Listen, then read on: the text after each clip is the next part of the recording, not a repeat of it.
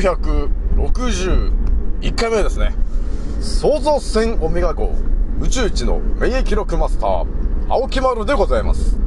今から話すことは私の個人的見解とおとぎ話なので決して信じないでくださいね。はい。ではですね、今回ね、お伝えしたいのはですね、えー、まあ私もね、いろんな情報を集めてる中で、うん、これはちょっとやべえなという話が一つ、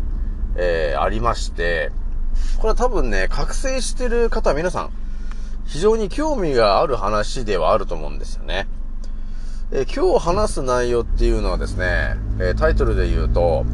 えー W の、ね、違う、ニュー、ニューワールド PP。ね、皆さん聞いたことありますね。N の W の O って話が、皆さん覚醒してるともう見えてきてると思うんですけど、この地球をね、えー一つのこう政府が支配するような、ね、そういうシナリオが、だいぶ前から、この地球では、そういう、陰の棒の論的な話が出てたと思うんですよね、と。じゃあね、と。その、えーニューのワールドの王のダーは、えー一体誰が考えたんですか？っていうところの話をね、ちょっとしてみようかなと思ったんですよね。まあ今日話す内容はですね、私も、おいおいと、ビリビリビってね、なっちゃったぐらいの話なんで、多分皆さんね、特に覚醒してる方多いんで、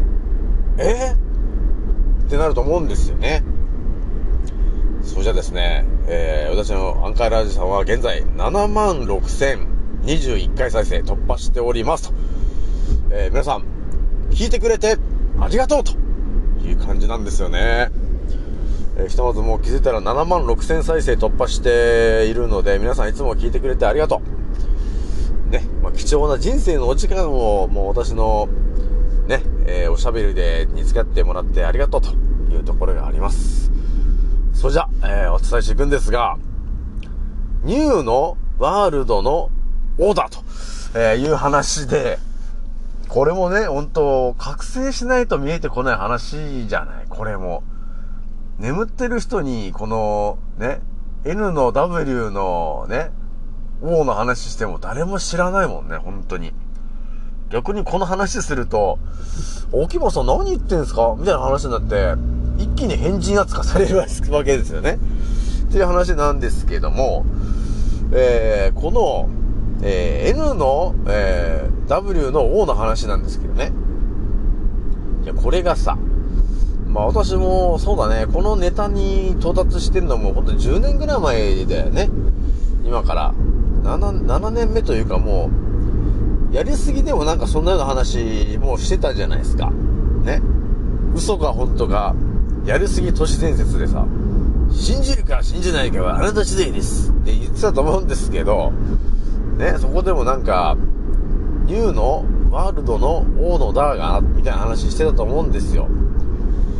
これって、だから誰が作ったんですか？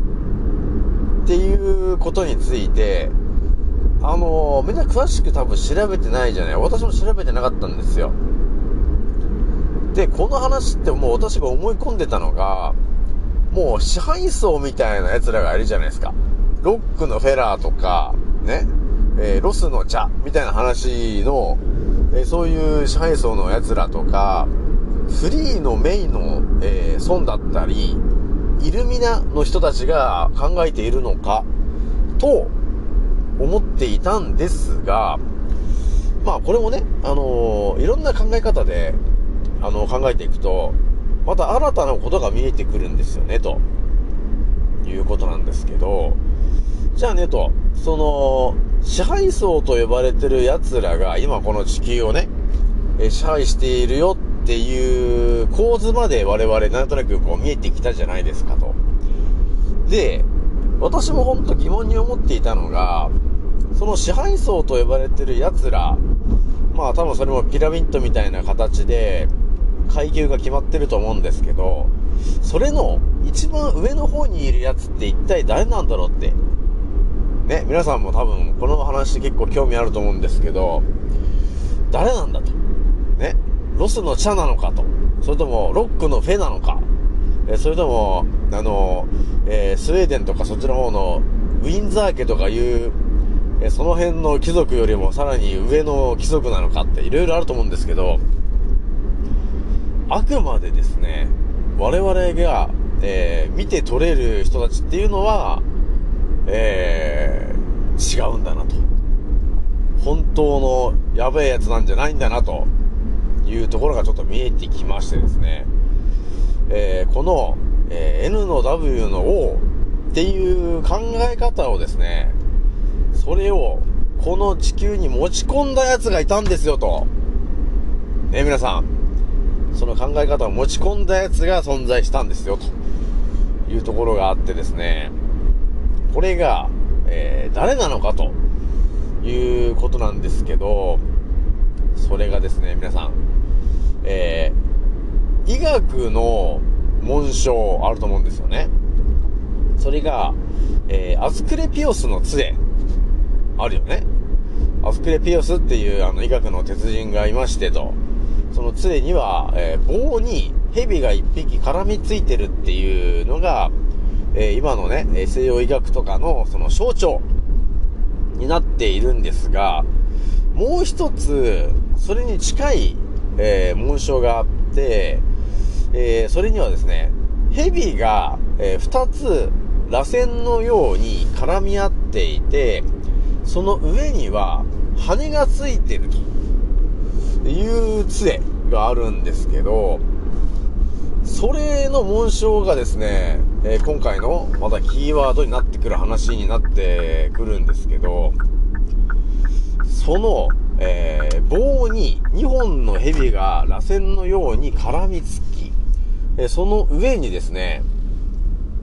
え、翼が広がってるという、その、え、紋章なんですけども、これが一体何を表しているのかという話が、まあ今回ね、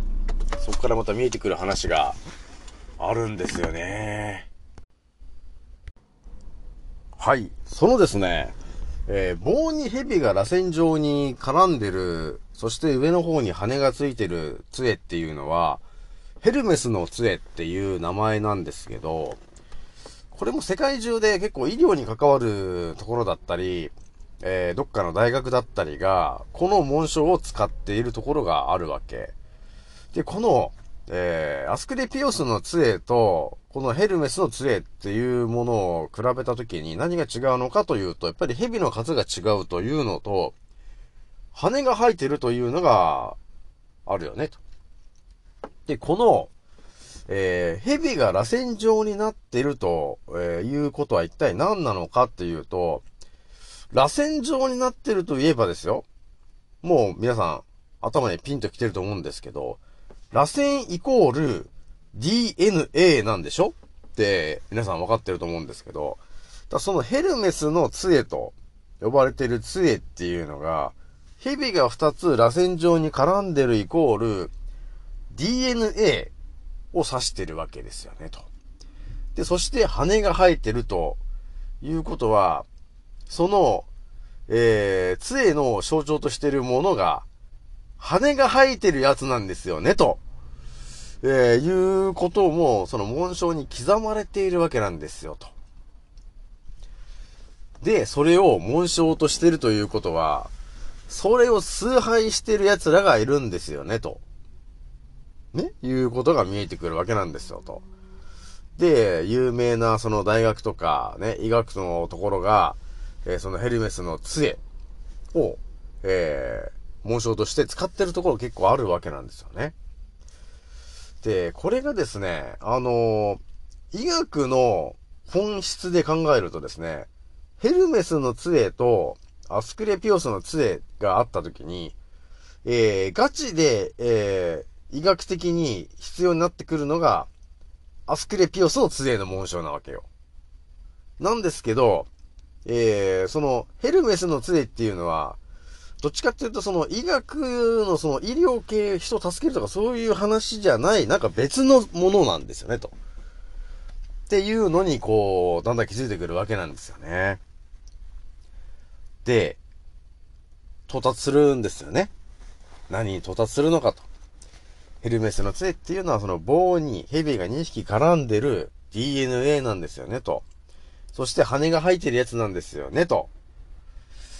その杖から読み取れるのが、えー、要するに遺伝子、ね、DNA、遺伝子に関わってて、えー、羽が生えてるやつ、えそんなやつが、えー、この陰謀論、陰の棒の論的な話の中で、え、過去、出てこなかったのかと、いう話なんですけど、え、皆さん、出てきませんでしたか？と。DNA と羽が生えてるやつ、そこに関わるキーワードを持ったやつが過去皆さんの頭の中に入ってませんでしたか？と。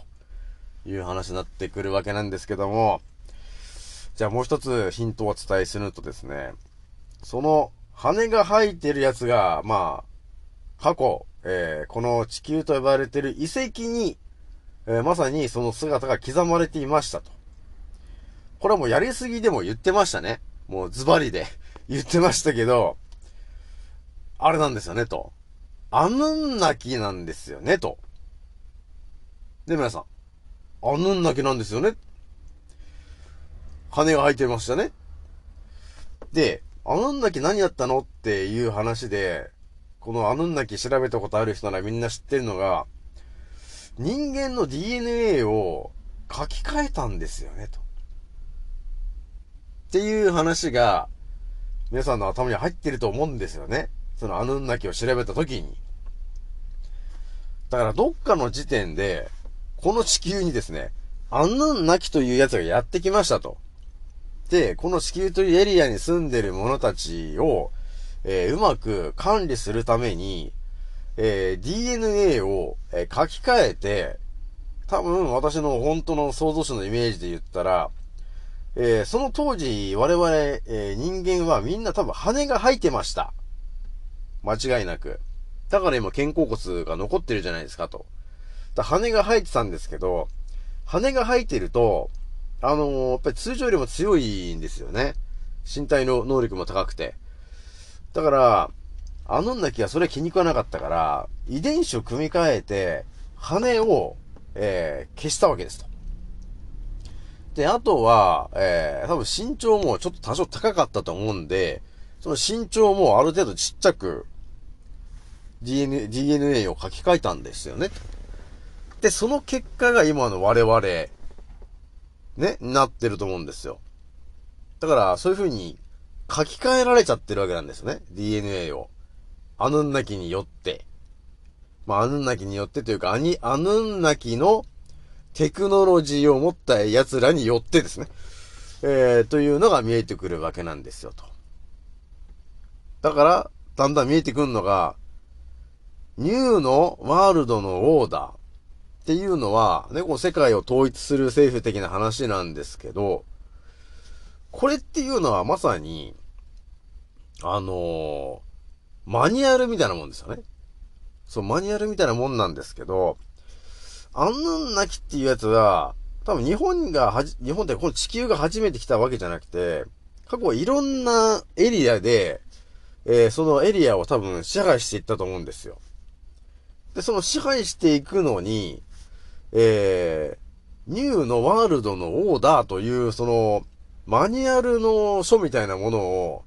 えー、もう作っていて、これの通りにやればこの地球というエリア支配できるよね。って言って、進めてきたんですよね、というのが見えてくるわけなんですよ、と。だこういう感じなんですよね。